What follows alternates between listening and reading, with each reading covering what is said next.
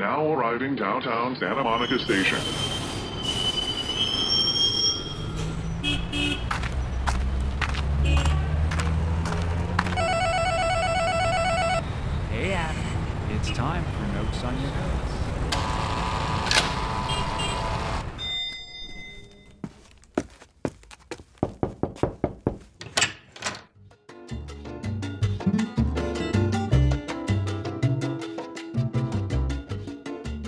I'm Adam Lesser. And I'm Joshua Townsend Zellner. Welcome to Notes on Your Notes, a podcast about the creative process and storytelling. Oh my. Oh, yes. Oh, yes. I've been going really deep into social media. What an oxymoron. Oh, that was funny, Adam. Deep like- social media, right? That is that that could be funny, could be fun. Um, it really depends upon how we use.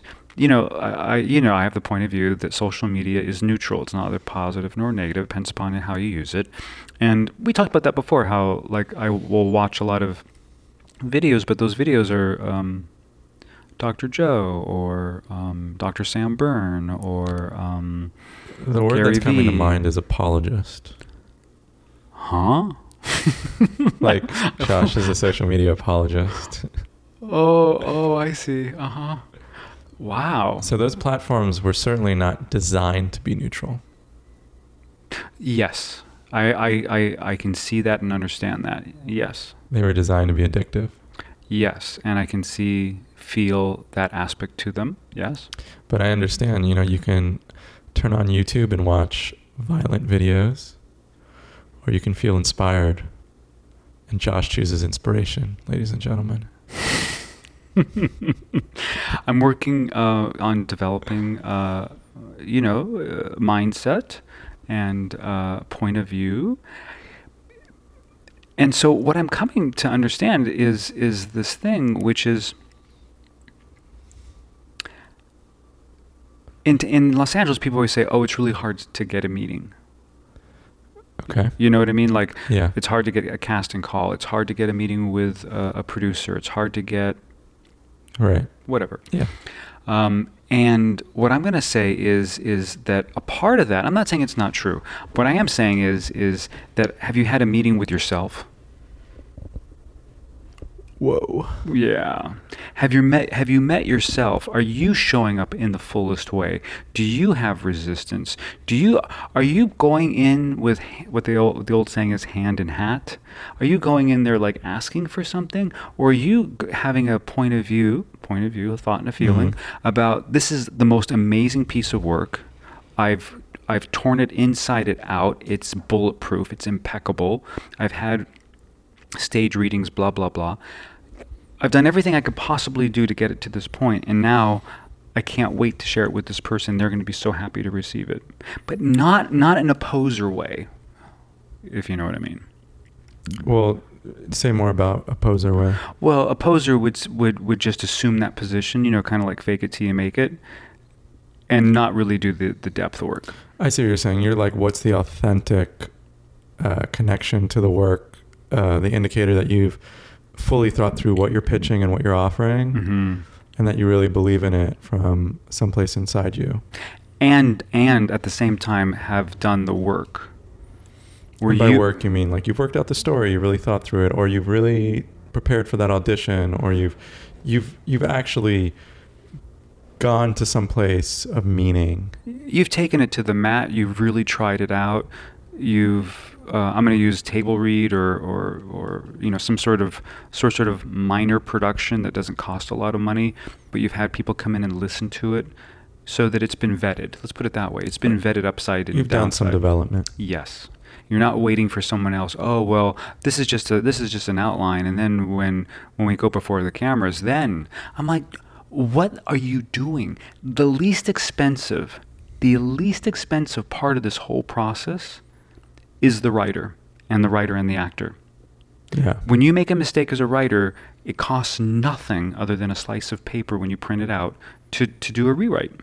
Well, yeah. I mean, that's why studios and networks acquire a number of written material and, you know, scripts and make a far smaller percentage because the cost to them is production and really what they call P&A, prints and advertising. I love it when you talk like that. Um, that's the real cost to them. Yeah. Yeah, the writer is a rounding error. Yeah. And I I see your point that uh, you should put in work where work is cheap and will have the largest impact, and that's at the development stage of determining what the story is. And there there are analog analogies to other art forms where there's a less expensive part.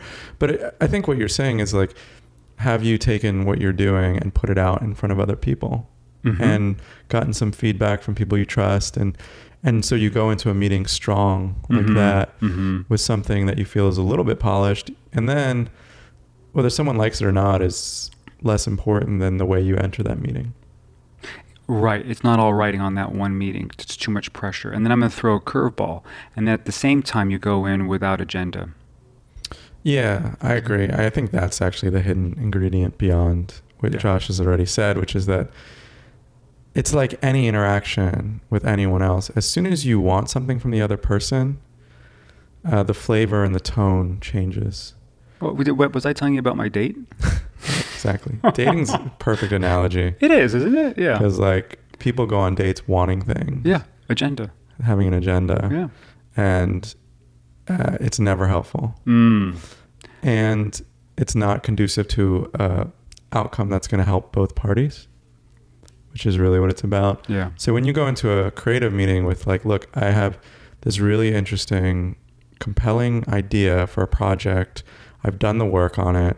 I want to share it with you. hmm Here's why it's going to be great and meaningful, but not in like a boasty way, but in a way that indicates you've really thought it through and the value of it. Yeah. You're really just offering to share something and you truly believe in the project. So whether the other person says yes or no is really not so important to you. Right. Right. Healthy place to be. Mhm. And that's a much healthier place to be. The other part will just drive you slowly crazy and eventually make you want to leave, yeah. Which is usually what happens when people get myopically obsessed whether they've quote unquote made it. hmm And uh, that is just like a, you know, we only get one life. You don't want to spend so much of it miserable about whether someone else got a vote on whether you achieve. Because the other thing I want to say about meetings is Hmm. there are other types of meetings where you're not just meeting with a gatekeeper, right? Where you're taking a meeting with like someone who reaches out to you because they want to talk to you, right? yeah. And and vice versa, you know. Like like I did with that guy Nick on social media. You know, I, I felt like we were um, compadres, and so I just said, "Hey, let's meet up." Right. It's a, and it's a great it's a great thing just to practice. Not that, I mean, I, I authentically wanted to meet with Nick, and he's an amazing guy. You can check him out on Instagram. But um, I wanted to just connect with another person who was like-minded, like-spirited, Yeah. you know, energetic thing. Yeah, that's exactly right. And the thing I would say is it's really helpful to be as interested and concerned with the other person's creative dreams, Mm.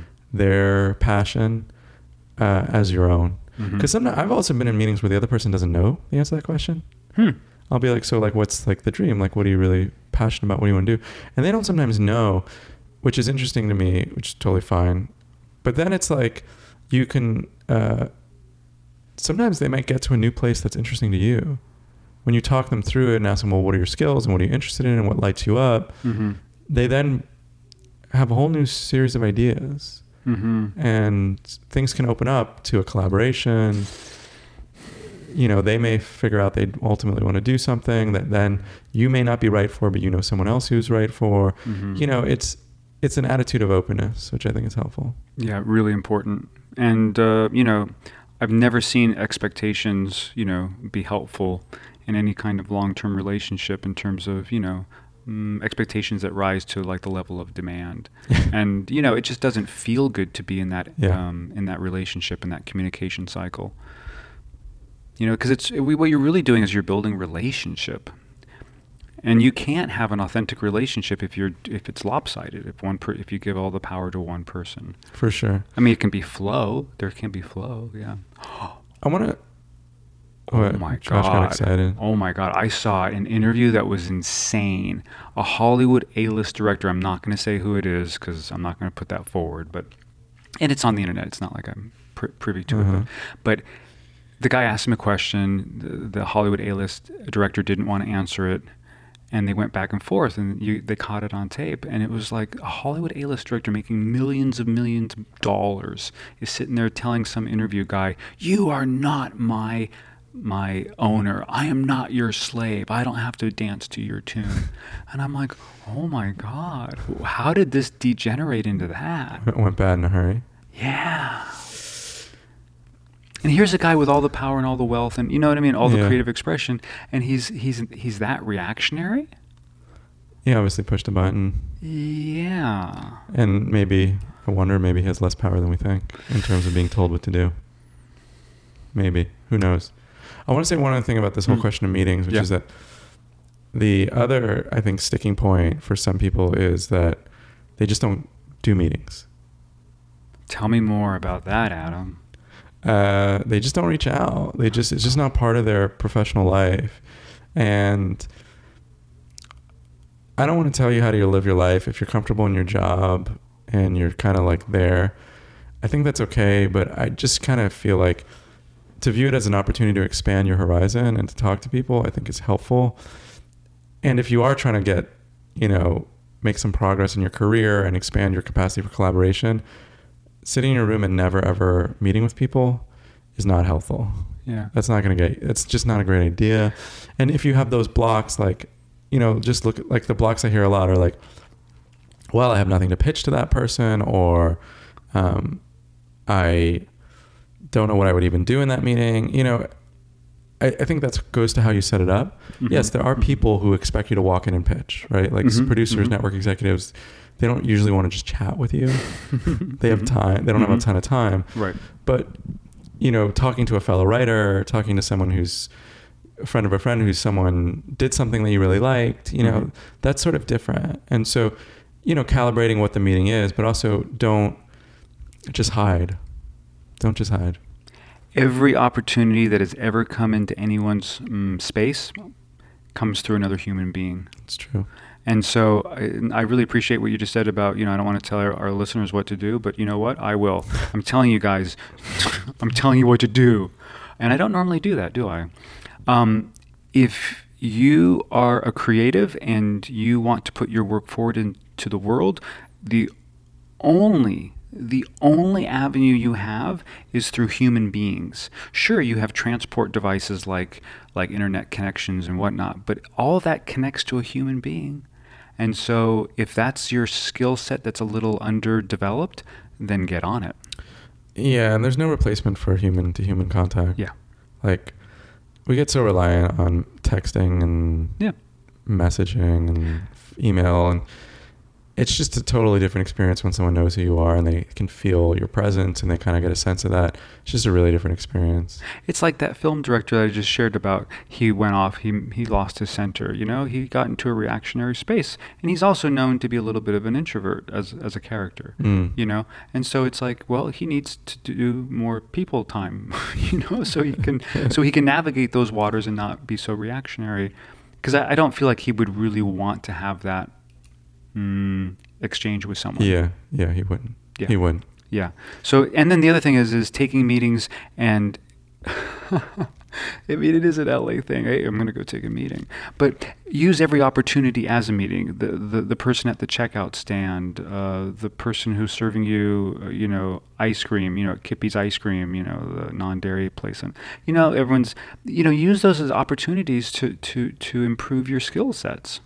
If you have a really hard time talking to people, Mhm. we've kind of ventured off meetings towards like how to improve your social skills in society. Well, they're not. They're not. So, I know that they're, not, so totally different. different, Yeah. but if it's super frightening for you to take a meeting Yeah. with someone, if you have social anxiety, talking to people in public is helpful. It's just kind of funny because I I will occasionally talk to people in public, uh huh, and and I also you know I had a career as a journalist, so I, I was paid to talk to strangers for a period of my life. There's a name for that. Yeah. oh, One eight hundred. Yeah, that's true. Yeah. could do Uh-huh. chat line. Yeah. Um, but my sister spent a lot of time in Europe, where there I would say there are different rules around chatting to strangers. Oh, you've you've piqued my interest. Please tell me. Because Um, I just went to Europe and I chatted up everybody in every store, And Yeah. it, you know, sometimes it took longer than other times, but it was always fun for me. I don't know how if it was fun It's, for them. I, I don't want to say that they're close to it, and when I say they were, you know, Europe is a, Europe is very general. the social rules in Spain are different from Germany or different from England. Sure. Uh, my sister lived in Switzerland for seven years. Uh, I would say this.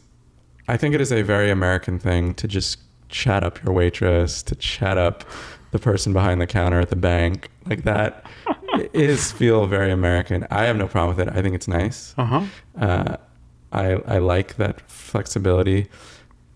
Keep in mind that most European cultures are descended from monarchical systems in which class was a major issue Mm-hmm. and you didn't speak to people out of your class. Mm-hmm. So it's a little different there. But my sister, who is uh, lovely, she she likes to keep to herself a lot in public. Hmm. And so sometimes if we're out, I'll start chatting with someone and drives her crazy. Uh, how fun. That's all right though. Yeah. Uh, So our takeaways from this one, Adam? our takeaways is go eat more ice cream and chat to the server. No, the, the takeaways are experiment with this. just send one email to one person who's interesting to you and see if they want to grab coffee Mhm. and go into that meeting really curious about them and yourself and what could come of it and open to collaboration and just move forward with an understanding that we're all connected and your creativity and getting your creative creative work in the world um, is connected to your ability to connect with other people. And drop agenda, drop expecta- you know, serious expectations. Look for the opportunity. Look for the way that you can be of service as well. So it's a collaboration. It's a truly energetic flow where there's there's no hierarchy. And remember, one guy told me, he was a well-known producer. He said, he goes, scripts come and go, but the writer. That's what I'm interested in. I'm interested in the writer, not necessarily that particular script. So, and it's the same thing with actors too. It's not like, oh, great, great acting. You know, maybe not this project, but I really want to work with you. That's that's what you want because that's relationship. when you show up to a meeting and you show someone that you're really committed to your, the craft, that you have an interesting point of view, that you're thinking deeply about all of your, your creative work, Mhm. people remember that. Mhm. People remember passion. Yeah. Oh, yeah. And so show up in that way and you're golden. This has been Notes on Your Notes. You can go to Facebook and Instagram and like us to get all of the updates about future episodes. Also, we'd love a rating on the Apple Podcast iTunes Store. Always helpful for our show. Uh, the sound on this show is courtesy of Kevin MacLeod. And before I sign off, just a reminder October 20th, 6 p.m., downtown Los Angeles. The second anniversary party, our 100th episode, but also a night of storytelling and entertainment and food and networking. Uh, DM Joshua on Facebook or Instagram for the location details. It's always fun. Every time we do these, there's just like a really cool mix of people that come out.